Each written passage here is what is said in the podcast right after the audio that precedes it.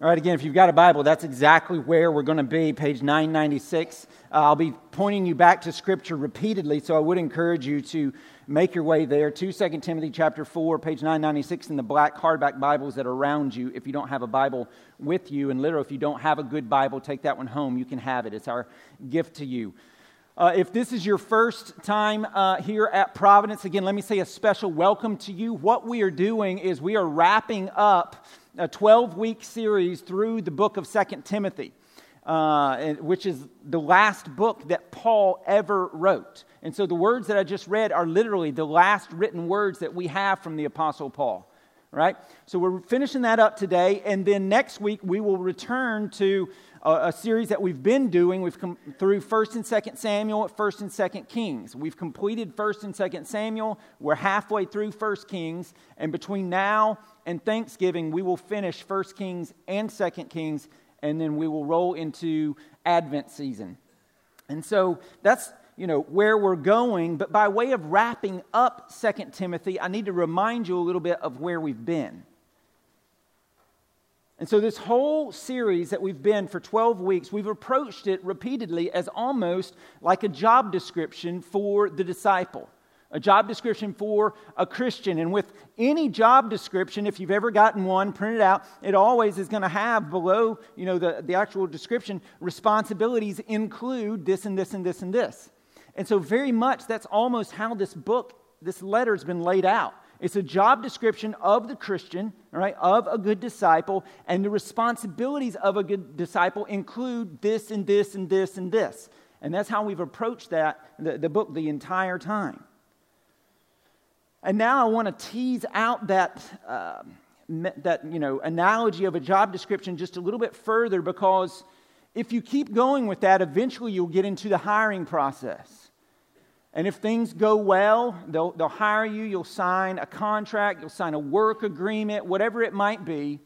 And if it's a larger company, then you will probably be required to attend like a new hires class or lunch and learn or something like that, where they're just going to lay out to you, hey, here's some things you just need to know about working here. So they may be giving you acronyms, they may be giving you systems that they use, but just things you need to know, things you need to understand. And just accept, kind of deal with this is how we do things here. And you just have to know these things. These are things you need to live in light of and just always keep in mind. Well, in these last couple of verses here from Paul, that's kind of what we get. Things that, as a good disciple, we just need to know. Things that, as a good disciple, we just need to understand, we need to keep in mind always. And being, you know, straight with you, we don't get these things like a direct statement or command of Paul because you probably noticed when I read just a minute ago, these 14 verses, they're full of like very personal comments, full of people, particular names, and it reads, it's kind of choppy. And so I think it's fitting then this morning that we have kind of a choppy sermon that reflects the text. And so what I you know when I talk about these things that I think we just need to know as a good disciple, these are really observations of the text, like things as I look at it that I observe and I think are good for us to know, to just understand, to live in light of, to keep in mind always. These are true realities. And so, four observations I'm going to give you this morning. All right, there'll be four of them. Every single one of them is going to begin with the phrase, as a good disciple. Okay, so if you want to go ahead and start filling that in, it's going to be four. Every single one of them begins with the phrase, as a good disciple. All right, and so the first one, just something I think we see here and just need to know. And so here we go. Number one, you can write this in your notes, and we're going to spend some time on this one. As a good disciple, your life will be relationally hard. As a good disciple, your life will be relationally hard. Okay, like context here, what's going on is, is, Paul is on death row. Not just on it, but he's getting close to the date of his execution. He's already had an initial hearing, And he's waiting for that second hearing when they will actually execute him. That's why he says, hey, get here before the winter. Like, I don't know that I'm going to make it to winter. And the reason that this is going on is like historically what's going on. The year is AD 64.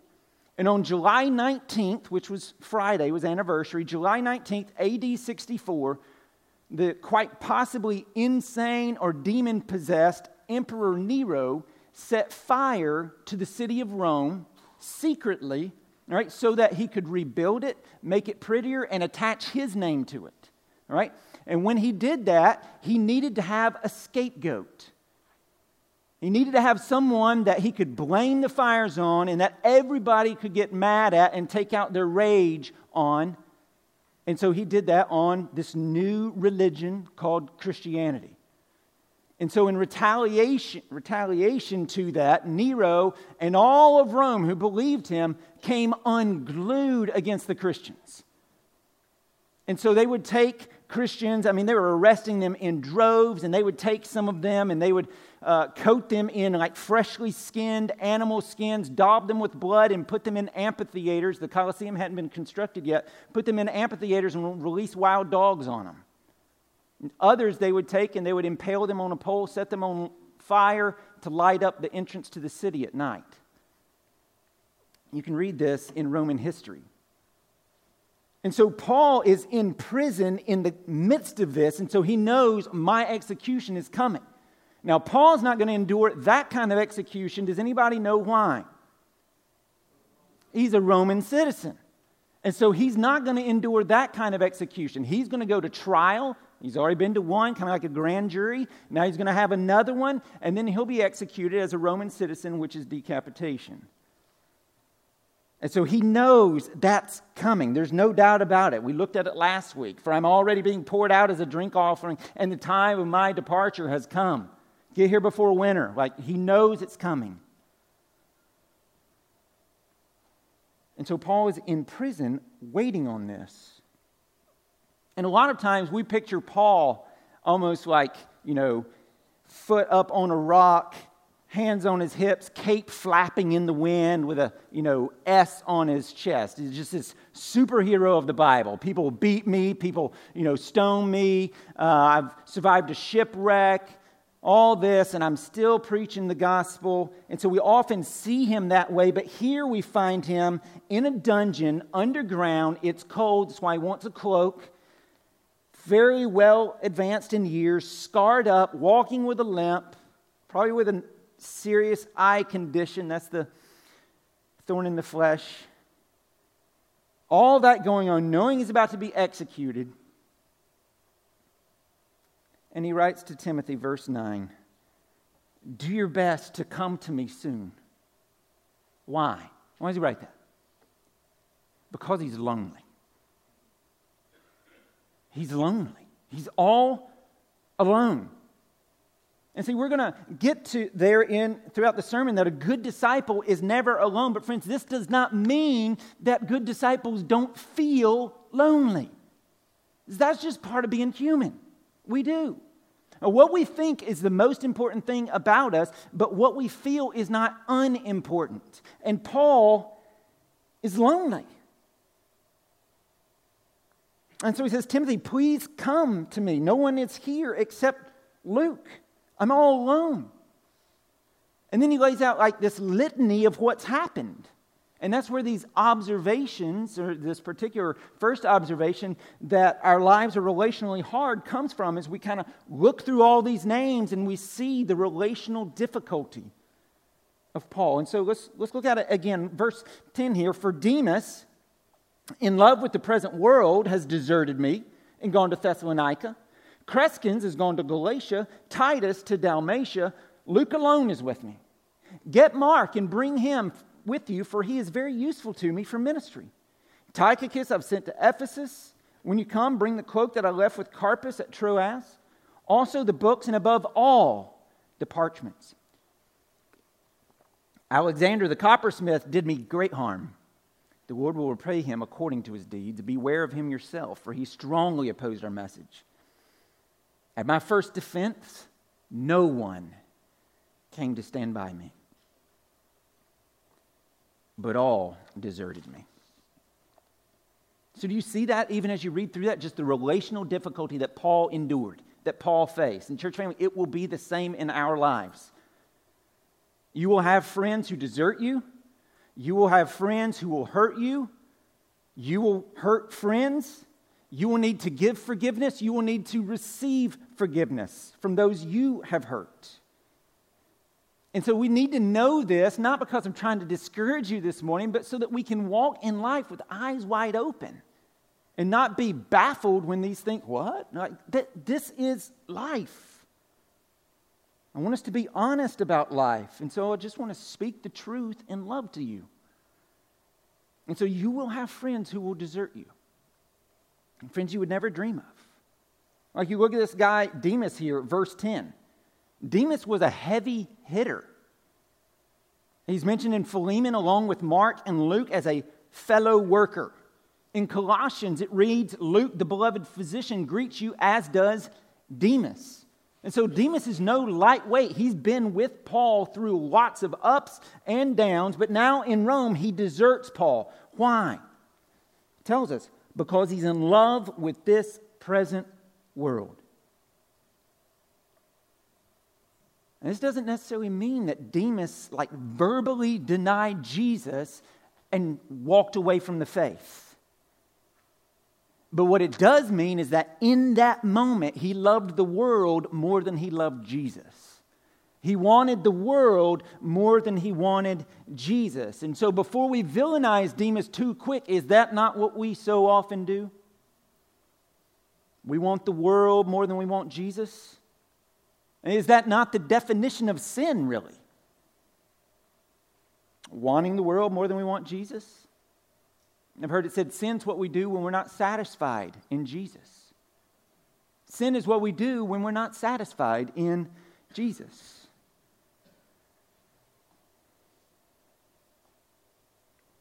And Demas, I think we need to understand, he, he, probably did not want to lose his Christianity. He doesn't like deny Jesus, probably but it was just going to cost too much to keep it. Paul is about to be beheaded. And so the question before us this morning then is are we willing to pay the cost? Are we willing to pay the cost? Are we willing to deny ourselves, whatever it may be, deny ourselves and take up our cross daily to die to ourselves over and over and over and over to live for Jesus. That's what every Christian's called to, not just, you know, cape flapping in the wind, super apostle.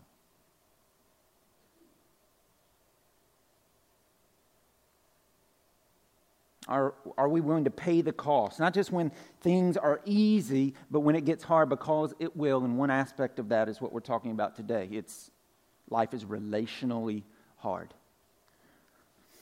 It is. But the relational hardness isn't always because of bad things. Sometimes it's because of good things. Because in verse 10, it also talks about Crescens has gone to Galatia. Titus to Dalmatia. In verse 10, Tychicus has gone to Ephesus. This is for the spread of the gospel. This is intentional. These people were sent out as church planters to go start churches, or Tychicus to go take care of Ephesus while Timothy was on a furlough sabbatical to come see Paul. But listen, the net result for Paul is still he's alone. Even though the reason was good, these guys had left for the spread of the gospel, it still hurt. It's still relationally hard when you watch people leave or you send people out for the spread of the gospel. Whether it's from your community group, community group grows, start a new one. And now I don't get to do life with these people as much.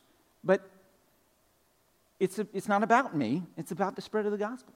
I, I mean, I think about just very personally you know, we said uh, 11 years ago was when this church began. And if you are not familiar with the way our church began, to say it was difficult would be an, quite an understatement. Okay? I describe it a lot of times as a dumpster fire on a train wreck. That's how it began. And I would not have survived that time or continued in the ministry if it was not for Pastor John Whitenack, who's on vacation this week, or Pastor Tom Agnew, who was on staff here for, for seven and a half years. But then, seven and a half years after the start of the church, we sent him out with 40 members of the church who I loved dearly and who served this church passionately. And we sent them out to go plant a new church on the other side of town. Tom's over there preaching right now.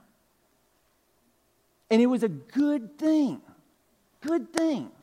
Attempt great things for God, right? That's what we want to do. It's a good thing. But it hurt. Like just personally.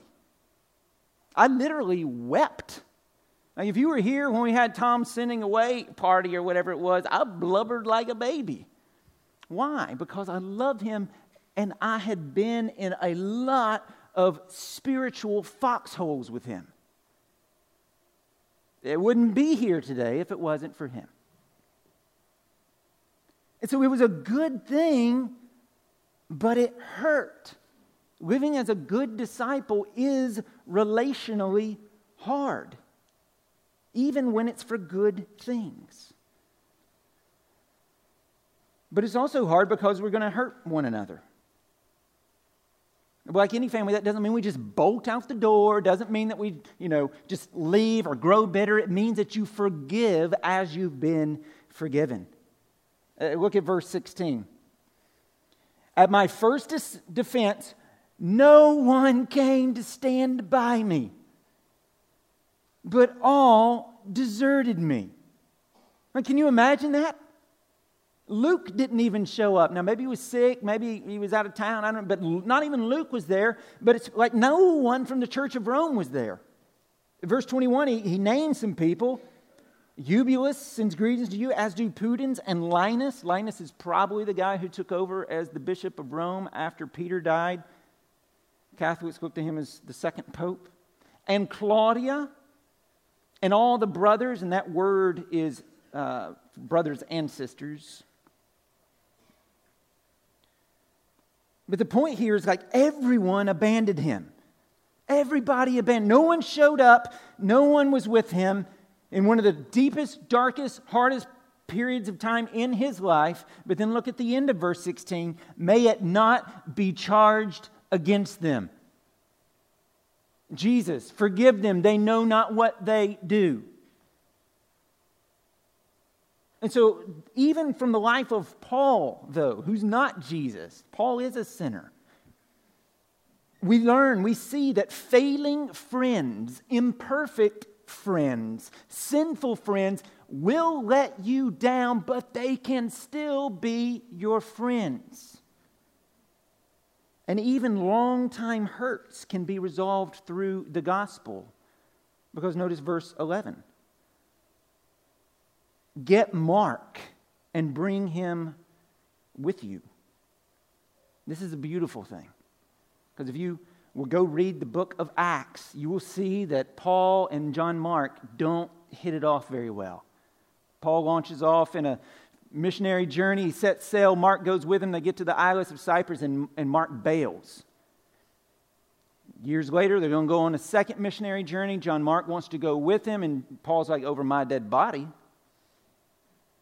And it even drives a wedge between Paul and Barnabas. So Paul and Silas go off, Barnabas and John Mark go off.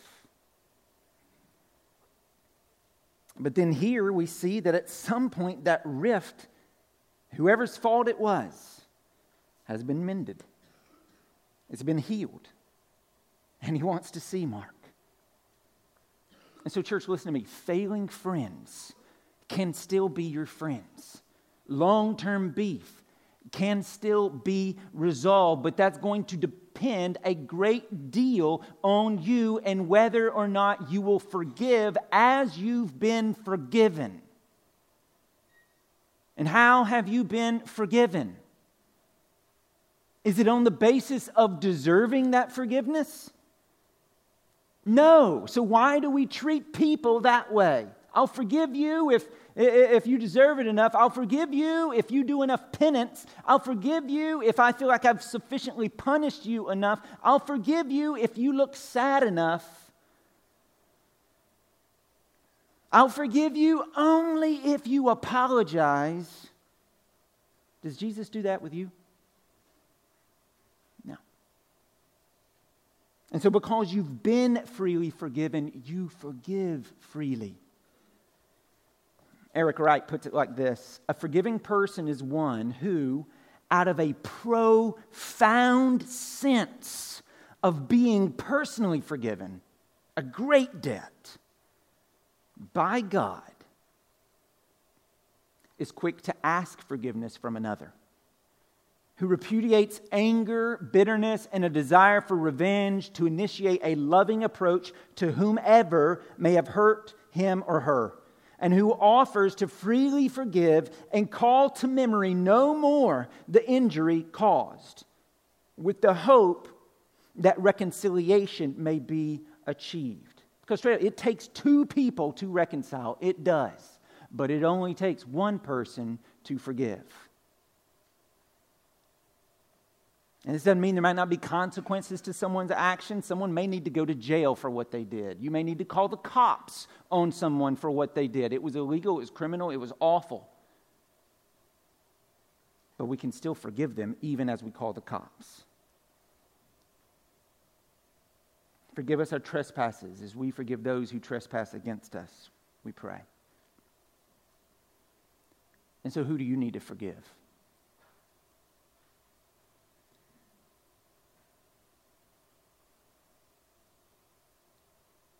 Who do you need to forgive? What did they do? What did they say? What did they fail to do? Maybe they didn't show up to something. And I'm not, I am under no illusion that this is easy or simple. As a pastor, I often get a front row seat to the most painful moments in people's lives. So I understand that this is difficult and this is hard. But who do you need to forgive?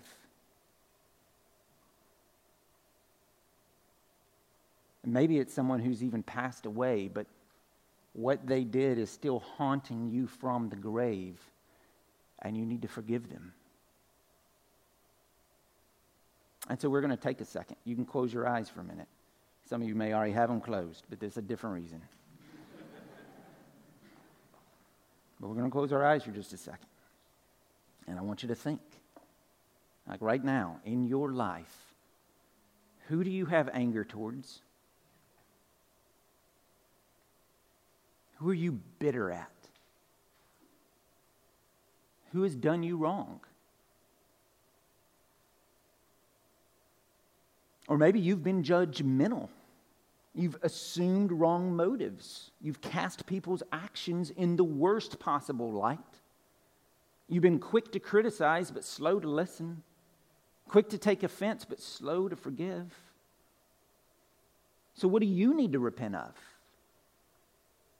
as well as who do you need to forgive? Who do you need to apologize to? And so I'm going to be quiet for about 30 seconds. Ask for the Lord's help to forgive.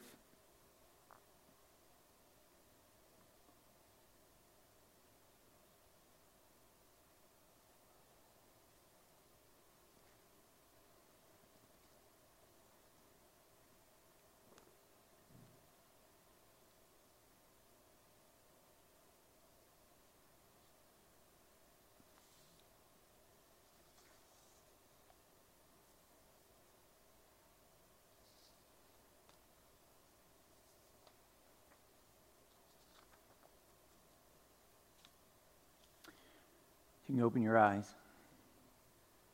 Friends, the grace that flows into our life is to be the same grace that flows out. We've been freely forgiven. We are to freely forgive. And so, as a good disciple, your life will be relationally hard. We want to know that, eyes wide open. But despite the relational hardness, you must have true friends. Must have, not optional. And that's number two this morning.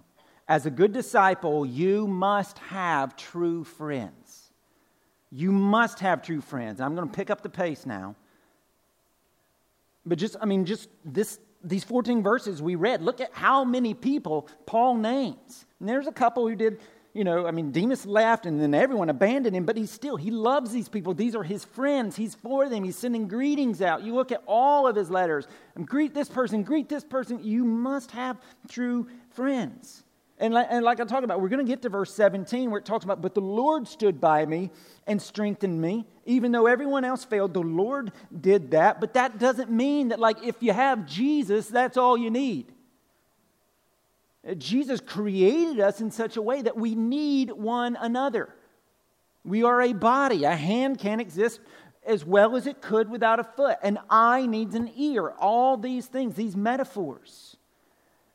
As John Piper put it like this Jesus never intended that the enjoyment of his presence would replace the enjoyment of the presence of other Christians.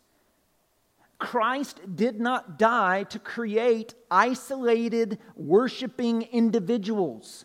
He died to create Christ exalting friendships. That is, he died and rose again to create the church.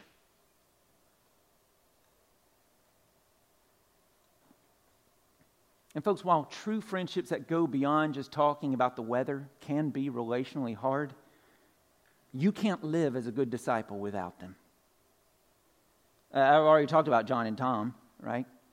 Now, Pastor Chad and the elders, and we're, we're growing in our friendship. We are friends, but in the depth of friendship, like we're describing here, we're, we're growing in that. It takes time. But I literally would not be in the ministry anymore if it was not for John and Tom, if I did not have them in my life.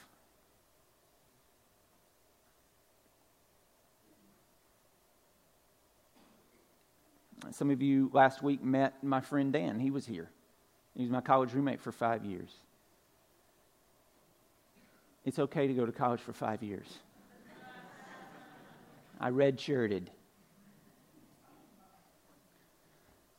But I would not have seen the error of my ways and the hypocrisy of my life if it was not for him. And goodness gracious, where would I be without Sarah? She's been my best friend for 19 years now. For you, it may be a cousin. For you, it may be a next door neighbor. It definitely should be members of the church for sure. But the bottom line is you can't live as a good disciple without true friends who you love and who love you and who you know and who know the real you and have authority to speak into your life and say, Bro, no. And say, or say, Good job. Come on, come on, let's go. As good disciples, you must have true friends. That's, that's number two. Got to Keep going. We've got two more. Number three, as good disciples, you'll never outgrow your need for God's word. As good disciples, you'll never outgrow your need for God's word. Look at verse 13. When you come, bring the cloak that I left with Carpus at Troas, also the books, and above all, the parchments. All right, he wants the cloak because he's cold. He wants the books and the parchment because he wants to know God. All right, the parchments are almost certainly the Old Testament. The books I, we don't know what they are. Very likely they're like his notes, his journaling notes as he's studying the Bible. Maybe they're sermons that he's prepared. Maybe they're portions of letters he's written. We don't know. But we do know that this saintly man who wrote a major part of the New Testament, as he approaches death, what does he want? God's Word. Because he wants to know God. And we cannot know God outside of His Word. And so, no matter how long you walk with the Lord, no matter how long you live, no matter if you are the Apostle Paul himself, you will never get to a place where you no longer need God's Word. I mean, whether it's written or you have it memorized or, or, or what, you, you need God's Word. Uh, thousands of years, people were illiterate, but they needed to hear God's Word. You never get to a place where you don't need God's word. And it's only through God's word where we can come to understand the glorious truth that is number four That no matter what the authorities do to you, no matter what your friends do to you, no matter what circumstances befall your life, no matter how isolated, deserted, lonely, or alone you feel, number four, as a good disciple, you are never alone. You are never alone. This is the main point of this final, you know, personal instructions, greetings. Look at verse 16 again. At my first defense, no one came to stand by me, but all deserted me. May it not be charged against them, but the Lord stood by me and strengthened me, so that through me the message might be fully proclaimed and all the Gentiles might, he, might hear it. He, he went to Rome, he preached before courts. So I was rescued from the lion's mouth, his first trial, that initial hearing. He didn't, he was rescued. Verse 18 The Lord will rescue me from every evil deed and bring me safely into his heavenly kingdom. To him be the glory forever and ever. Amen. Again, he knows he's going to die. And for believers, this is not for all people for believers in Christ, absent from the body, present with the Lord. For non believers, absent from the body, present in torment.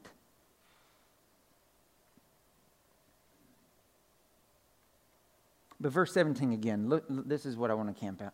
But the Lord stood by me and strengthened me. I mean, again, Paul's sitting in a dungeon beneath the streets of Rome. He's all alone. He's about to be executed. And what is his only source of comfort? That the Lord is with me. No matter how dark, no matter how difficult, no matter how trying the circumstances may be, the Lord is with me. And friends, He's with you as well if you are in Christ. If you have repented and believed truly. Not just verbally, like truly. Now, we are definitely not in Paul's position, praise God, right? It's not going on in our life. But many of us are in the midst of trials, midst of tribulations. Cloud has descended upon your hearts, and the reassurance that is yours in the midst of un- the unfolding providence of God is the same as it was for the Apostle Paul that the Lord is with you and he will strengthen you and he will enable you, just as he did the Apostle Paul. And so this morning, I want to hammer that home to you. Christ is with you. In the midst of whatever you're going on, God stands, God stands with you. Omnipotent, omnipresent, omniscient, eternal, in control of all things, sovereign over all things, creator, giver, and sustainer of life. God is with you. As we read about in Psalm 139 earlier, Steve read, there's no place we can go in time or space where He's not already there. He's omnipresent. That means even across time. He's outside of time. He's not bound by it. God's bound by nothing. He's outside of time. And so it's not just that God knows what's going to happen someday, He's already there, loving us then and preparing us now for it. And so, for those of you who maybe are anxious this morning, something's going on in your life, maybe you're dominated by fear, listen to me God stands with you. Not a sparrow falls without him knowing about it. It controls it. And if you are a Christian and you then you're saying, I trust Jesus with my eternity, why then would you not trust him with your present?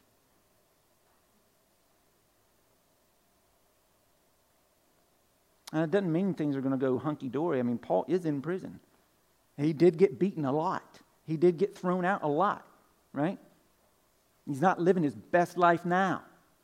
If you're living your best life now, you're probably headed for hell.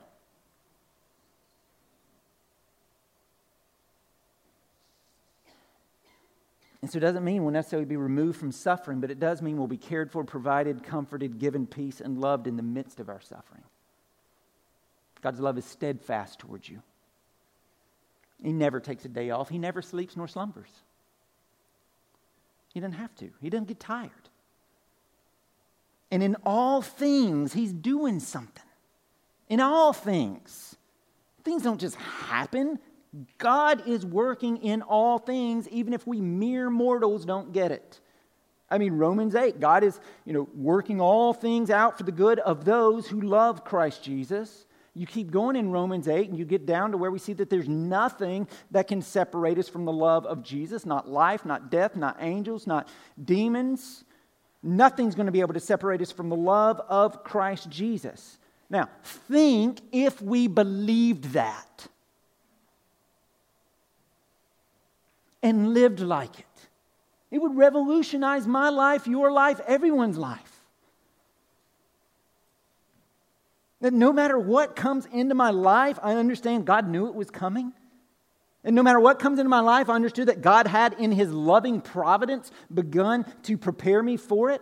And no matter what comes into my life, God stands with me.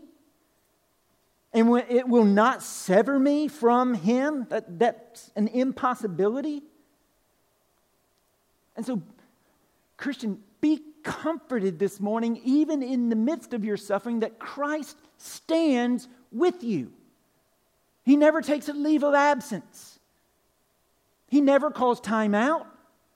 He never needs a day off. He stands with you day in, day out. You are never alone. Ever. Christ is with you, and he will hold you fast. Because you know what? That's part of his job description. Let's pray.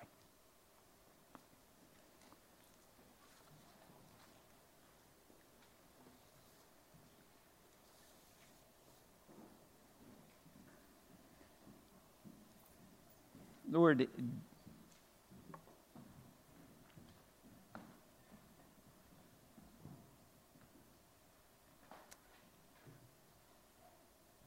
Again, there's almost no words to describe adequately. I mean, there aren't. The love that you have for your own, and for those you have called, for those you have regenerated and redeemed and saved. By grace, not deserved, because we don't, we can't. You're too holy. But by grace And so, Father, I just pray for us as a congregation that when we go through suffering, because we will, and when we go through relational difficulty, because we will, that we would remember that you are with us. Psalm 23, that you comfort us and you guide us with your rod and your staff. That you don't disappear. You hold us and uphold us and carry us. And in all our sorrows, you are better. In all our victories, you are better. In all our comforts, you are greater. You are better. So, Father, help us to long for you and your greatness and your majesty, not for temporary, short lived comfort of this life. Fill us with hope because you stand with us. Assurance because you stand with us. And what is the worst that anyone can do, with, do to us? They cannot sever us from your love and your mercy and your grace. They cannot take that from us. Encourage us this morning by your Spirit, even as we sing. In Jesus' name.